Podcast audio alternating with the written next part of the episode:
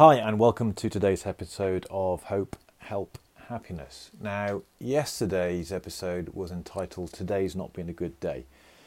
And I wasn't sure why. I explained what I experienced yesterday.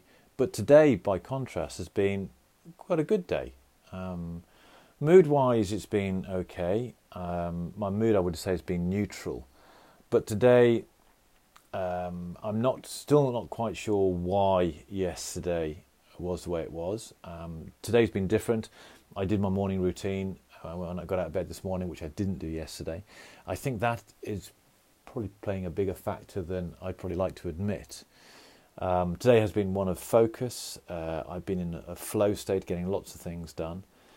Um, and maybe last night as well, I got out uh, with some friends and had to pretend to be happy.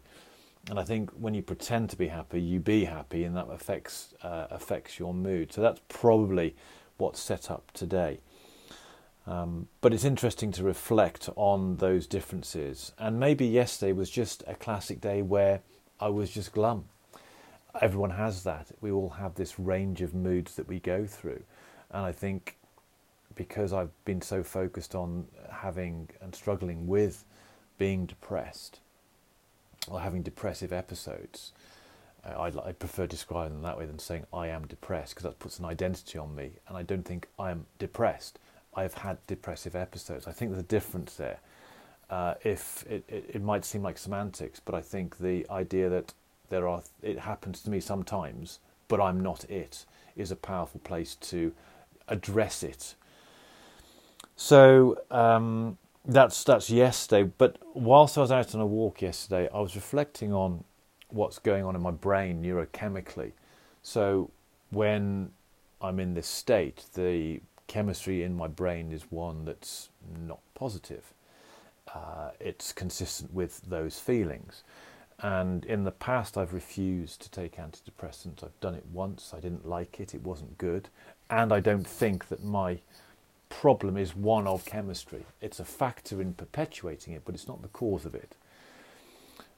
In the book Learned Optimism, there was a whole section on understanding the impact of antidepressants, and it's a well known fact that antidepressants are successful, can be successful, in helping people lift their mood.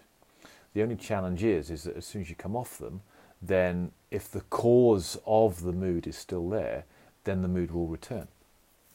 So they have a short term benefit.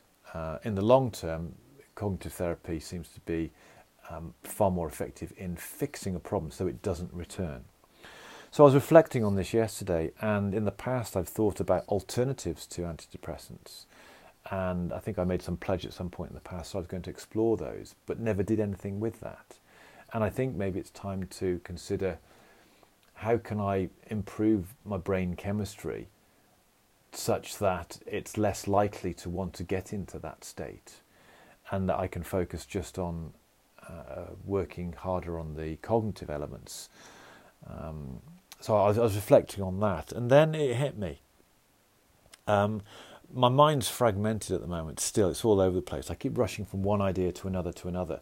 And one of the benefits of doing this podcast is I'm able to see and look back on things that keep repeating themselves. And this is an issue that keeps repeating itself. Me thinking, am I doing the right things, or it's gone back, to, or I've had a relapse.